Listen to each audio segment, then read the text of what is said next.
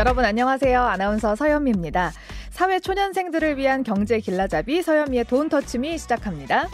십이월을 맞아서 돈터치미도 새로워졌습니다. 오늘부터 격주로 머니 트레이닝 스쿨을 열 텐데요. 저축과 짠테크에 관한 모든 것 아주 제대로 배워보겠습니다.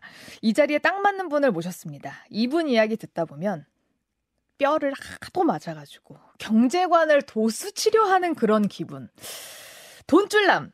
머니트레이너 김경필 작가 나오셨습니다. 어서 오세요. 네, 반갑습니다. 돈으로 혼쭐 내는 남자 김경필입니다. 네, 네. 도수치료 맞는 느낌으로. 도수치료라는 표현은 제가 또 처음 들어보네. 야, 이게 정말 역시 언어의 마술사신 것 같아요. 아, 우리 네. 작가님입니다. 네. 이렇게 준비를 좀 해봤는데요. 고정으로 돌아오신 우리 김 작가님 지난 출연 당시에도 많은 분들이 굉장히 좋아하셨고 네. 그 이후로도 우리 작가님이 유튜브에서 엄청 많이 보이는 거예요. 네. 와, 이 짠테크가 정말 트렌드가 되지 않았나. 음. 그런 의미에서 우리 어, 우리 청취자분들, 네. 우리 시청자분들을 우리 머니 트레이너를 모셔가지고 음. 제대로 피티를 시켜드려야겠다. 아, 피티. 그거 네. 좋네요. 굉장히. 네. 뭔가 부자가 되기 전에 가장 먼저 해야 될 거는 어떠한 경우에도 우리가 가난해지지 말아야 되거든요. 맞아요. 네, 일단 그거부터 하고 시작을 하도록 하겠습니다. 네, 자 유튜브 시청자, 라디오 청취자분들이 던져본 질문을 제가 음. 직접 김경필 머니 트레이너한테 묻고 네. 부자가 되는 해안을 한번 들어보는 시간을 가질까 합니다. 그러시죠. 네. 먼저 첫 번째 질문부터 바로 시작하죠. 네.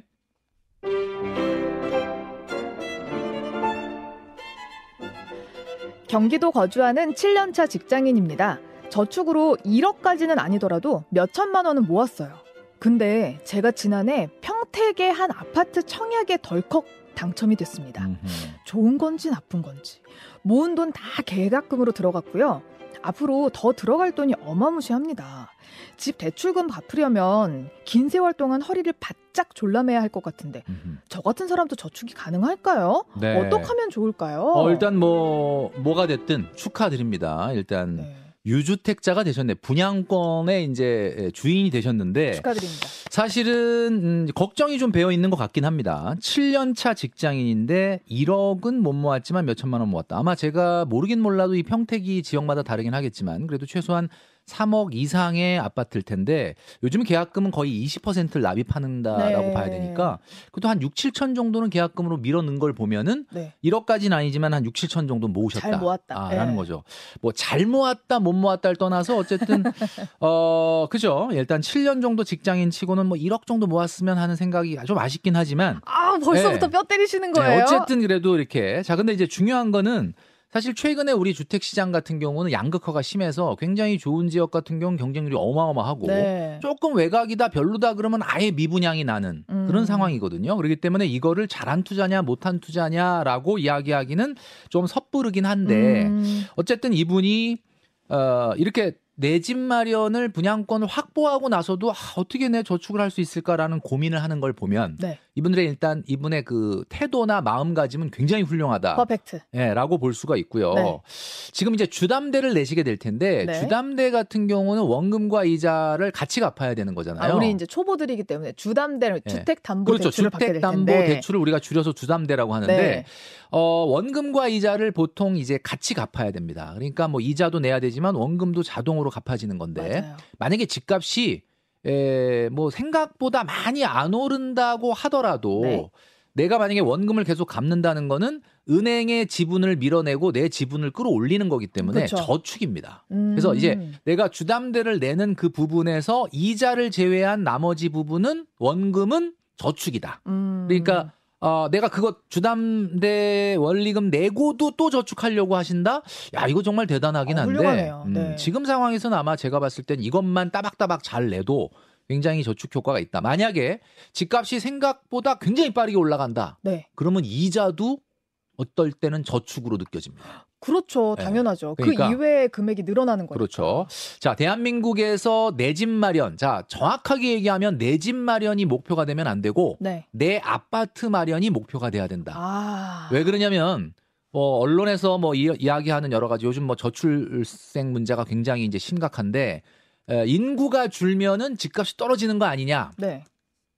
이게 뭐 앞으로 당장 일어날 일은 아니지만 한 삼, 사십 년 이후에는 현실로 나오, 다가올 수가 있거든요. 음. 그런데 대한민국에 있는 주택 중에 아파트가 차지하는 비중은 한 육십 퍼센트 정도입니다. 오, 생각보다 네, 좀 적네요. 적어요. 서울은 오십이 퍼센트밖에 안 되거든요. 그러니까 이게 무슨 얘기냐면 아파트는 아직까지는 희소성이 있고 빵 찍어내듯이 찍어낼 수 없기 때문에 맞아요. 예, 일단은 안전자산입니다. 그러니까 아파트를 이분이 샀다 그래서 뭐 갑자기 이걸로 막 부자가 되거나 이러진 못하지만 인플레이션을 가장 잘 해지할 수 있는 자산이 음. 아파트니까 네. 일단은 뭐 단기적으로 얼마나 오르느냐 안 오르냐를 떠나서 어, 요 본인의 자산을 잘 좀 지키면서 원리금을 갚으시면 네. 일단은 굉장히 저축을 많이 하시는 셈이니까 음. 어, 일단은 너무 멀리 생각하지 말고 앞으로 오 년 정도는 요 원리금 따박따박 갚는데 예, 온 신경을 쓰시면 음, 재테크 실패는 아니다. 와, 이분은 말씀드려요. 지금 사연을 보내시고 나서 기분 되게 좋겠네요. 네.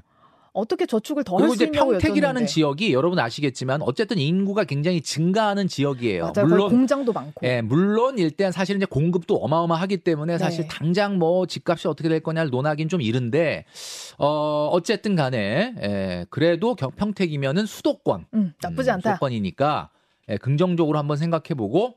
어, 저축 원리 원금 갚는 건 저축이라고 제가 오늘 말씀드렸으니까 오. 열심히 한번 해보시기를. 자, 화이팅. 네. 만약 점수를 주신다면 짠테크 지수 몇 점 주실 수 있나요? 음, 또 짠테크 점수라기보다는 사실은 이분이 예, 본인이 알고 있는 정보나 이런 거에 비해서는 약간 섣부른 행동을 한 것 같기는 해요. 왜냐면 아, 청약을 덜컥 당첨된 예, 왜냐면 이제 본인이 덜컥이라는 말을 했다는 거는 청약을 넣으면서 이게 그럼 될 거냐 안 될 거냐를 생각도 안 하고 어? 이게 되네라고 하는 거는 약간은 뭔가 아. 이 어, 나름대로 지역적 조사라든지 이런 거를 확실하게 한 것 같진 않거든요. 음음. 근데 이제 에, 어쨌든 어, 뭐 이렇게 이왕 된 거니까 네. 뭐, 뭐 굉장히 이거 가지고 뭐 속을 끓일 필요는 없다라고 생각을 해요. 그래서 네. 에, 앞으로 원금 좀 열심히 갚아 나가면 좀 희망이 보이지 않을까라는 아, 생각을 하는 거죠. 알겠습니다. 짠테크까지는 볼 수 없지만 그래도 뭐 훌륭한 저축을 하고 있겠다. 네. 네. 자, 좋습니다. 여러분 질문 마구마구 던져주시고요. 김경필 머니트레이너가 이렇게 조목조목 상담을 해드립니다. 많이 보내주세요. 유튜브에서 실시간 댓글 참여도 가능하고요. 영상 클립 댓글로도 참여하실 수 있습니다. 이런저런 궁금증, 사연들 많이 올려주세요. 두 번째 큐 앤 에이입니다.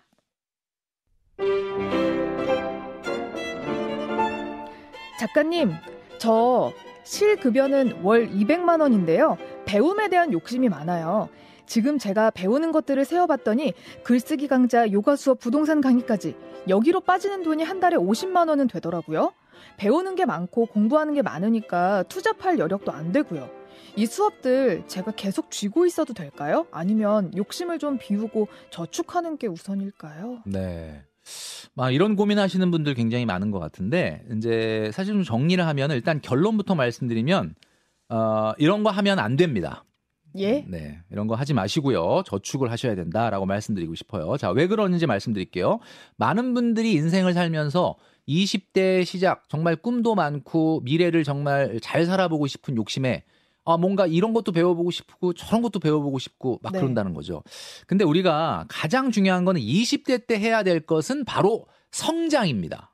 성장. 음, 자, 근데 이 성장이 뭐냐? 뭐 통장이 성장하는 것도 물론 중요하지만 사실은 이 사연자님의 개인적인 역량이 성장을 해야 돼요. 어, 그러면 개인적인 역량이 성장하려면 이런 거 저런 거 경험을 하면서 뭐 요가도 또 뭐 부동산도 뭐 이런 글쓰기 강좌도 이런 거 다 경험이 되고 에, 자산이 되는 거 아니냐 네. 이렇게 이제 얘기하시는데 저는 그렇게 생각 안 합니다. 그러니까 무슨 이야기냐면 이제 여러분들이 성장해야 된다라는 것은 지금 내 급여가 이백이잖아요. 네. 자, 그러면 왜 이백일까? 물론 사회 초년생이니까 이백일 수도 있어요. 근데 지금 사연자님이 하고 있는 일을 똑같이 하는 대한민국의 수많은 사람들 중에 우리 사연자님이 연봉 일 등은 아닐 거란 말이에요. 그렇죠. 예, 그러니까 뭔가 내가 하고 있는 잡을 조금 더 성장 발전시킬 수 있는 자기 개발을 하는 게 더 필요하다. 음. 이분은 제가 보니까 약간은 이런 것 같아.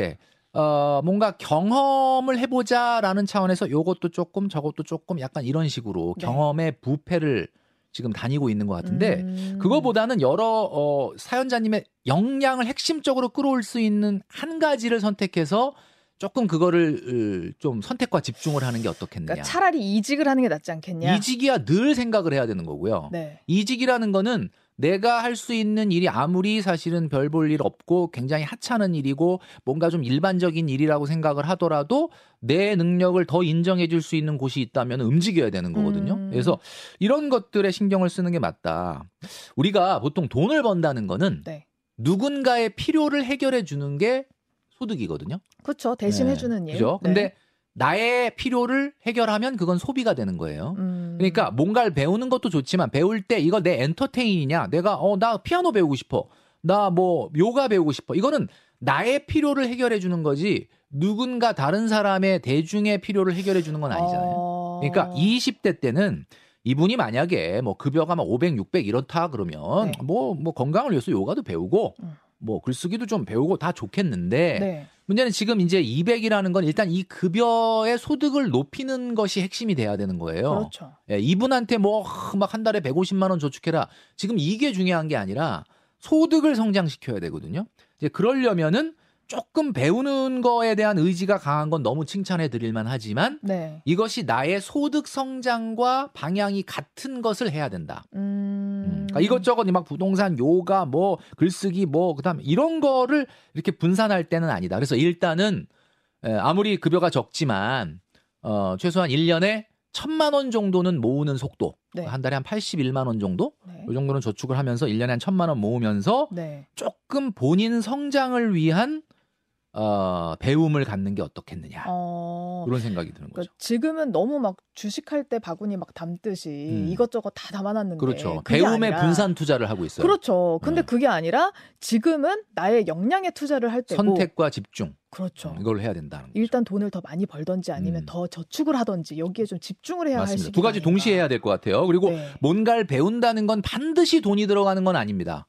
정말 신경을 쓰면은 돈을 많이 안 들어가고도 내 역량을 끌어올리고 성장할 수 있는 방법이 얼마든지 있어요. 음... 그걸 연구를 하시는 게 좋을 것 같습니다. 발품을 팔아서 그렇죠. 최대한 저렴하게 음. 할 수 있는 방법을 가지는 것도 좋을 것 같습니다. 네. 근데 반대로 이것만큼은 좀 꾸준히 가져가도 된다 하는 게 있을까요? 음... 이 사람 이분이 하는 일이 어떤 일인지 구체적으로 나와 있진 않지만 네. 어, 제가 봤을 때는 그 부동산 강의나 주식 강의 같은 건 안 듣는 게 좋습니다. 안 듣는 게 네. 나아요? 왜 그러냐면 어, 지금 자본주의 시장 경제가 시작된 이래로 가장 자산 시장의 변동성이 크거든요. 여러분도 네. 아시겠지만은 에, 사실 그래요. 그냥 어떤 모 정치인이 누구랑 만났다라는 것만으로도 그냥 회사의 주가가 막 그냥 올라가죠. 테마주. 예, 막 네. 테마주 나오고 이게 무슨 얘기겠습니까?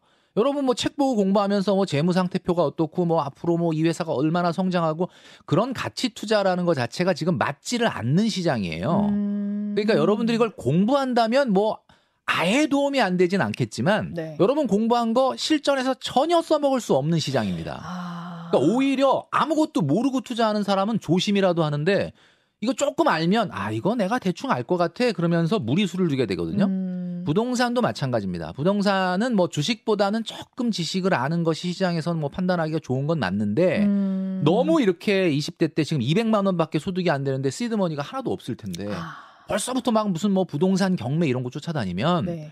예, 정신만 산란하다. 음. 아, 이분은 지금 현재 비행을 하기까지 이 고도 일만 미터 자본 일억을 모으는 게 우선이라고 말씀드렸는데 네. 거기 올라가기도 전에 지금 단돈 천만 원도 없는데 부동산, 주식, 뭐 공부 이거는 그러게요. 제가 봤을 때는 시기적으로 안 맞는다. 음, 오히려 음. 이런 부동산 강의나 주식 강의가 이분한테는 뭐 선문왕이 사람 잡는 꼴이 될 수도 있다. 독이 될 수도 있으니까 조금 자제를 해주세요. 네, 그렇습니다. 자, 우리 같이 무료 강좌들 많이 찾아보고 일단 주식 강의나 뭐 부동산 강의 같은 경우는 우리 일단 씨드를 잘 모은 다음에 네. 그때 고민해봐도 나쁘지 않을 것 같습니다. 제가 이 시간을 통해서 적절히 그것도 알려드릴 겁니다. 네. 근데 조금 기다리세요. 예, 네. 너무 서두르지 마시고 저도 나름대로 그런 이야기들을 말씀드릴 시기가 되면 말씀드릴 거니까 네. 에, 머니 트레이닝을 잘 쫓아오시면 좋을 것 같아요. 알겠습니다. 다음 큐 앤 에이로 넘어갑니다.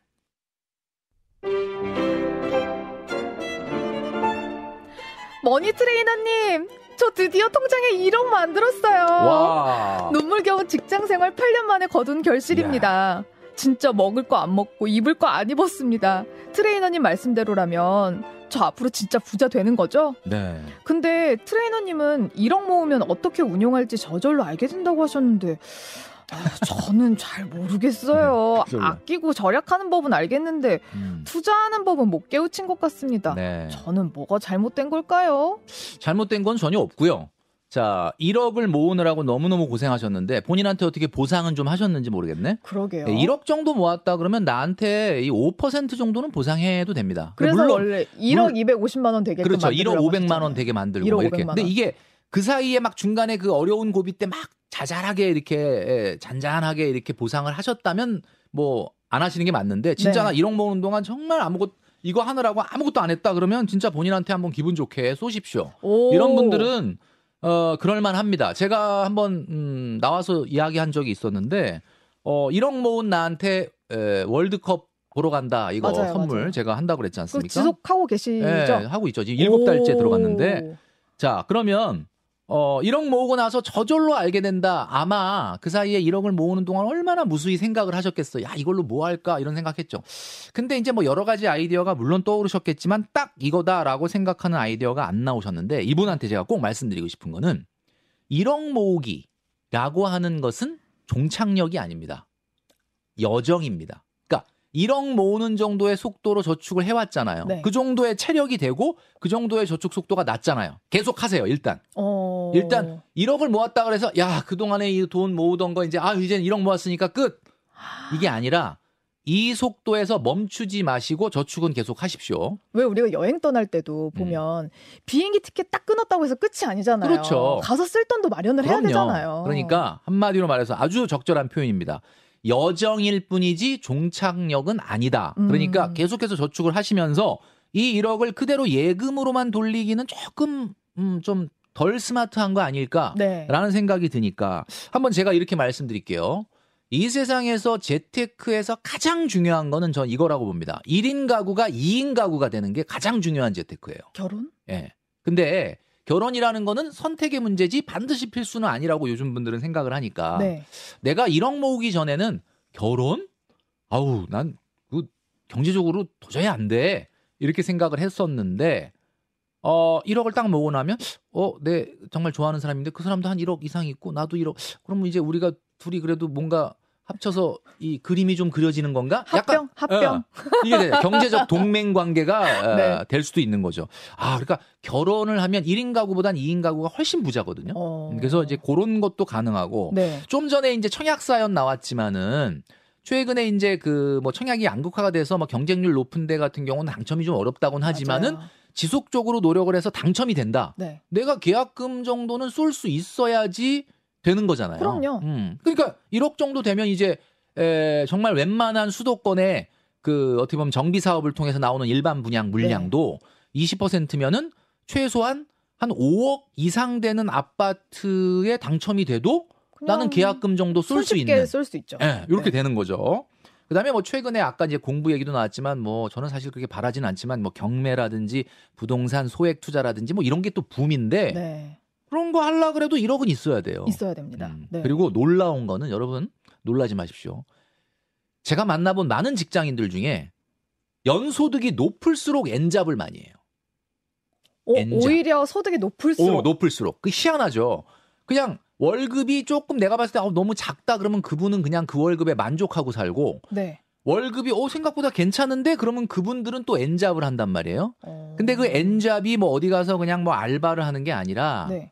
사실은 음, 뭐 본인이 어떤 자기가 하고 있는 전공과 관련된 비즈니스를 한다 이거지.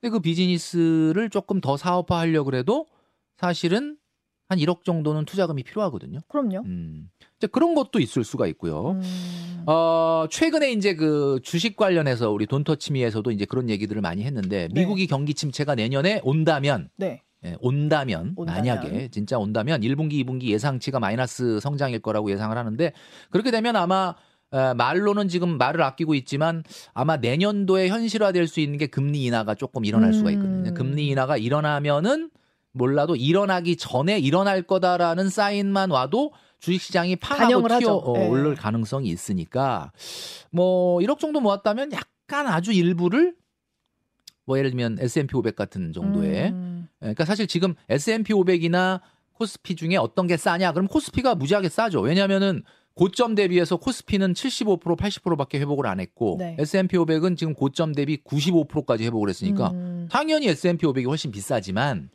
어, 경기 하락 시기에서는 보통 성장 자산이 훨씬 그러니까 성장주가 훨씬 더 튀어오르는 음. 가능성이 있고 네. 그러니까 뭐 굳이 얘기하자면 아주 일부 제가 말씀드리지만 아주 일부여야 됩니다. 아주 일부를 정해주세요. 네. 그냥 일억이다 하면 아주 일부는 아주 일부다 그러면 이분 같은 경우는 제가 봤을 때는 한 십 퍼센트 이내입니다. 한 천만 원? 네. 네. 그 정도만을 좀 분산 투자하는 것도 하나의 방법일 수가 있겠죠. 요즘 비트코인 음. 엄청 올랐잖아요. 비트코인이라고 하는 거, 코인이라는 거 자체가 여러분들 아시겠지만 코인이라는 거 자체가 어마어마한 사실은 그 미래의 기대감과 망상에다 투자를 하는 거잖아요. 네. 실체가 사실은 없는 그러니까 거예요. 펀더멘탈이 너무 약하다. 네, 그러니까 한마디로 말해서 금리하고는 상 역의 관계에 있어요. 금리가 낮아질 가능성이 있으면 무조건 튀어오르는 거고 음. 금리 올라가면 그냥 쥐약이 되는 겁니다. 음. 그러니까 한마디로 최근에 금리 인하의 가능성이 이미 반영이 된 거죠. 음. 사실 실제로 인하되면 오히려 안 올라갈 가능성이 높습니다. 그래서 기대를 먹고 사니까. 어, 한마디로 비트코인은 좀 늦었다. 제가 저는 이렇게 보고요. 네. 어,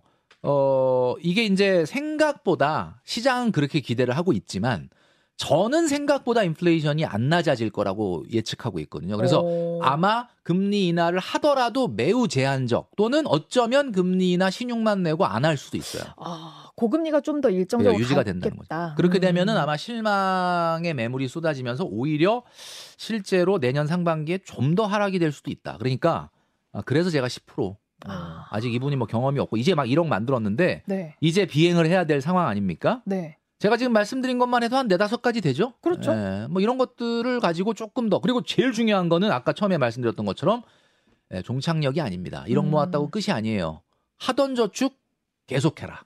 음, 이렇게.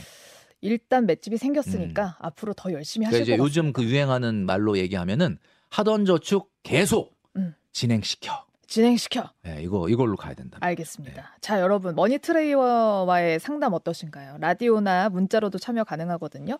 라디오로 함께하고 계신 분들은 어, 씨비에스 레인보우 어플이나 샵 일이일이 문자로 질문을 보내주시면 이 주 뒤에 머니트레이닝 스쿨 코너에서 소개될 수 있습니다. 아, 이 주 후에? 네, 상담도 받을 수 있으니까요, 네. 여러분. 어, 짧은 문자 오십 원, 긴 문자 백 원의 정보 이용료 부과되는 샵 일이일이로 보내주시면 되겠습니다. 아니면 그냥 이 영상에 댓글을 남겨주셔도 좋습니다. 좋습니다. 네. 자, 그럼 다음 사연으로 넘어가 봅시다. 작가님, 작가님은 군학 일개의 고충을 아시나요? 음. 저는 학 같은 친구들 사이에 닭 같은 사람입니다. 학 친구들 있으면 좋죠. 좋은데 문제는 어울리기가 참 힘들다는 겁니다. 요즘 제 친구들은 모일 때마다 와인바에 가자고 난리예요. 그럼 각출해도 인당 십만 원씩 나올 때도 있거든요. 자기들이야 대기업 다니고 잘 나가는 사업자라 괜찮겠지만 박봉의 중소기업 다니는 저는 너무 부담이 됩니다. 그렇다고 제가 좋아하는 친구들 안 만날 수도 없고 저는 어떻게 하면 좋을까요? 음, 주변에 이제 그 무용담, 주식 투자해서 성공했다든지 뭐 이런 무용담을 얘기하는 친구들을 볼 때마다 에, 스물스물 올라오는 것이 나만 뒤처지는 거 아닌가? 포모 하는 공포감. 네. 그러니까 미싱 아웃의 공포감이 포모잖아요. 그러니까 네. 내가 뭔가 나만 좀 이렇게 뭔가를 놓치고 있는 건 아닌가라는 건데 어, 주식 투자를 할 건지 말 건지의 감별법을 알려드릴게요. 제 청취자분들 중에서 아, 나 주식 투자 해야 되나? 어, 말아야 되나? 어, 정말 이런 생각이 들, 든다 그러면은 하면 안 되는 거예요. 음. 그러니까 왜냐하면 이게 벌써 해야 되나? 말아야 되나라는 고민을 한다는 거는 이게 벌써 포모라는 거거든요. 내 마음속에 뭔가 안 했을 때 어, 내가 혹시 어떤 문제 뒤처지는 거 아닌가. 이게 바로 주식을 안 했을 때의 위험이거든요. 음. 근데 지금 주식을 했을 때의 위험이 크냐 주식을 안 했을 때의 위험이 크냐라고 본다면 이천이십사 년도 상반기까지 제가 이렇게 말씀드릴 수 있는데 주식을 해, 아, 했을 때의 위험, 주식을 안 했을 때의 위험. 주식을 했을 때의 위험이 안 했을 때의 위험보다 여전히 큽니다. 음. 제가 그러니까 말씀드리니까 한마디로 감별법이 뭐냐면 내가 공포감에 의해서 어, 이거 나 뒤처질 것 같아 라고 음. 하면은 마음이 든다면 안 해도 되는데 음. 어, 말 그대로 그 친구들처럼 음, 아 이거야. 음. 어, 내가 봤을 때는 이거야. 어, 이거 이렇게 될 거야. 음. 어, 나 이런 확신이 들어. 네. 라고 해서 하면 하셔도 됩니다. 음. 근데 이분은 지금 그런 확신이 없고 그냥 주변에서 보니까 어... 진짜 친구들은 저렇게 뭐 해서 또 돈 좀 번 것 같아. 뭐 좀 수익률 좋은 것 같아. 조금만 기다리시면 네. 그분들 입이 조용해질 날이 온다. 아... 어. 왜 그러냐면 이분 또 이제 그거에 대한 공포가 있어요. 어떤 공포냐.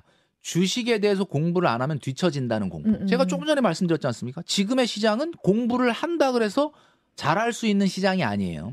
주식 시장의 민감도, 우리가 흔히 얘기하는 시장 효율성이라 그러는데 이게 얼마나 민감하냐면 어, 여러분 그 어, 저 경부고속도로에서 이제 서울로 올라가면 한남대교로 쭉 올라가면 이제 뭐 이렇게 보통 양재쯤 되면 엄청 막히거든요. 네. 정말 어마어마하게 막힙니다. 한남대교까지 가는데 어떨 때는 막 한 시간씩 걸려요. 맞아요. 근데 이렇게 가는데 앞에 보다 보면은 아, 도대체 어떤 차선이 빨리 막 가는 걸까로 막 봅니다. 그러다 보면 저는 그냥 가는데 일로 갔다 절로 갔다 막 왔다 갔다 하는 분들 있잖아요. 그분들이 진짜 나보다 빨리 갈까요? 음, 나중에 그 횡단보도에서 다 거, 봤나요? 어, 앞에 보면은 어디가 어 저기 조금 빠지는 것 같아 그래서 절로 옮겼다 또 일로 옮겼다 하면은 한 일 킬로미터 정도는 나보다 빨리 가는 건 맞아요. 근데 문제는 한남대교쯤 오면은 그 차가 내 옆에 바로 있어요. 이게 무슨 얘기냐면은 내가 이 차선이 특별히 더 앞을 보니까 빠지는 것 같아. 그럼 나는 글로 갈아타잖아요. 그럼 그건 음. 나만 보고 있나요? 그 차선이 앞에 뭔가 조금 빨리 뚫린다라는 거는 모두가 다 보는 정보기 때문에 그 차선으로 다 끼어들어서 그 차선만 느려집니다. 막히기 시작하죠. 네, 그러니까 이게 무슨 얘기냐면 내가 어떤 주식이 좋다더라 그래서 그걸 사잖아요. 음. 그럼 그 주식을 에, 사겠다는 사람 사실은 좀 너무 쓸데없이 비싸지는 거예요. 어. 그러니까 여러분 이 시장 효율성이 이렇게 높아지고 뭔가 민감도가 이렇게 높아진 시장에서 공부를 해서 내가 투자로 성공한다? 상당히 쉽지 않습니다. 이분의 상황으로 봤을 때는 네. 어, 그 친구들 뭐 돈 벌었다 그러면 어, 축하해 주시고요. 난 돈 못 벌었으니까 네가 좀 더 내라. 어, 음. 네가 사라. 뭐 이거 한번 네가 네가 가라 하와이가 아니라 네. 어, 네가 사라. 사라 뭐 이거 그냥. 한번 해주시면 음. 좋지 않을까. 그리고 뭐 돈 잘 벌고 어, 하니까 그냥 니네가 내 그래, 그럼. 네가 니네가 내라. 나는 음. 뭐 지금 뭐 주식 또 안 했고 성공한 게 없어 이렇게 얘기하고 하시고요.